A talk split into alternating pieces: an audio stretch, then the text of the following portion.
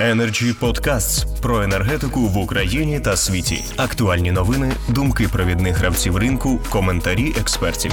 Energy Podcasts. І тепер я надаю слово віце-президенту Energy Club Валерію Безусу. Будь ласка, пане Валерію. Так, дякую, пане Андрію. Е, вітаю, шановні колеги. Вибачте, я трошки тут на бігу в коридорі. Е, на жаль, багато виступів не чув, можливо, щось продублюю, але е, почну виступ і почну цей цикл заходів, який ми започаткували таким першим заходом, як мені здається, з головного значну спочатку. Коли ми кажемо про кризу глухий кут формування державної політики, реалізації державної політики в галузі енергоефективності, ми маємо початку розпочати з питання управління цією сферою. Я хочу нагадати, нагадати, що десь півтора року тому зі зміною політичного керівництва країни відбулося в тому числі зміну структури управління державного управління цією сферою, то навіть сфера координація центрального органу виконавчої влади, такого який е, покликаний реалізовувати державну політику та приймати участь ініціювати формування державної політики держенергоефективності, було передано з Мінрегіону до Міненерго. Е, тоді це було Мінекоенерго.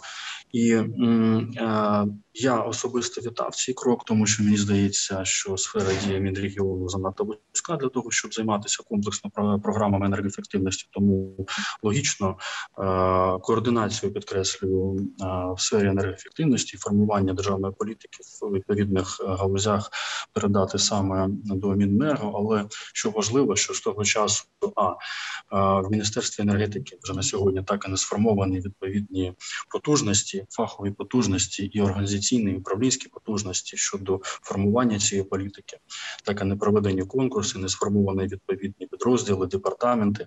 Реально немає фахівців, які б мали практичний досвід е, займатися енергоефективністю. Просто є виконуючі обов'язки, є люди, які ще позавчора займалися абсолютно іншими напрямками.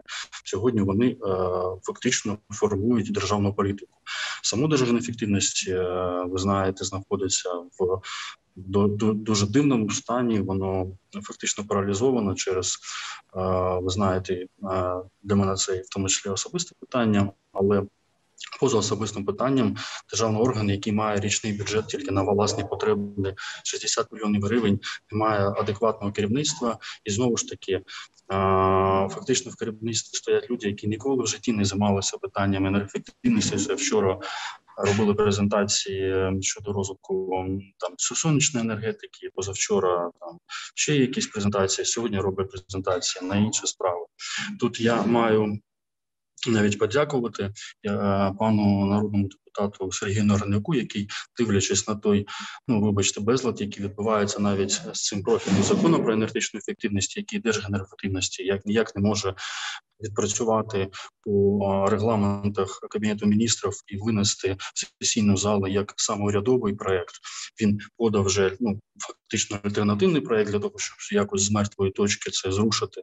Але ну по факту це не так же багато питань вирішує, бо а, саме система управління. А, енергоефективністю і формуванням політики і реалізації енергоефективності вона тотально зруйнована. Її треба відбудовувати, починаючи з вирішення кадрових питань по держенергоефективності і реструктуризації цього органу виконавчої влади, вирішення питань в організації по з точки зору управлінь управлінських та організаційних дій Міністерства енергетики, який має вигравати ключову роль формування державної політики. Відповідні е, мають бути відновлені управлінські організаційні е, відносини між органами державної влади і місцевого самоврядування, в тому числі на рівні Верховної Ради, на рівні кабінету міністрів, е, на рівні центральних органів виконавчої влади, на рівні регіональних е, структур облдержадміністрації, обласних рад на рівні місцевого самоврядування, і таким чином тільки можна реально вийти з глухого куту, на сьогоднішній день головну скрипку, як не дивно, в питанні енергоефективності і грають ті, хто ну давайте так прямою мовою просто хайпують на цій темі, оскільки вона зараз у всіх на устах. ми не бачимо. Ми ну ми знаємо з вами фахівців, які мають досвід 10, 20 і реальний і сьогодні практично займаються цими питаннями, але ми фактично відсунуті від е, питання формування та реалізації саме державної політики, хоча своєю практичною роботою вони ну і, хоч якось рухають цей напрямок. Тому я е, підкреслюю, що це перший захід. Я би акцентував увагу на тому, що без того, щоб вирішити ключові е, управлінські організаційні питання верхнього рівня, дуже складно е, далі локально там по розглядати по нормативних актах чи по якихось операційних діях щодо закону, який ем, прийнятий в першому читанні, то я свого часу висловився ну, в відомій цій фразі, що прийняти неможливо відхилити, тому що насправді ми розуміємо, що ну, 5 років працювати над законом, 3 роки мати проект і ну, ніякось не зрушувати з точки з мертвої точки зору. Ми розуміємо, що вся спільнота професійна вже ну чекала, хоч якогось ну кроку вперед. З іншого боку, ну його просто треба ну передивлятися і по пунктах, по словах.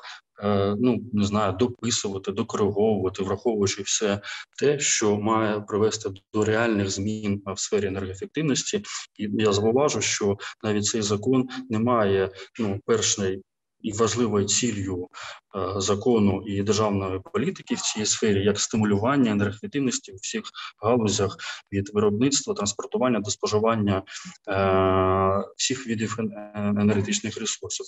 Тому тут ми ще будемо мати можливість глобально ну і детально про це говорити. Я дякую всім колегам. Сподіваюся, що ну моя думка і е, з огляду і на досвід вона теж буде мати якийсь внесок в зрушення цієї ситуації. Дякую. Дякую, пане Валерію. Якщо ви повторили деякі ідеї і оцінки, що тут лунали, то в інакшій формі, тому що, скажімо, тут йшлося про бардак, а ви вжили слово безлад. Ну я в будинку Міненерго зараз, тому мені незручно.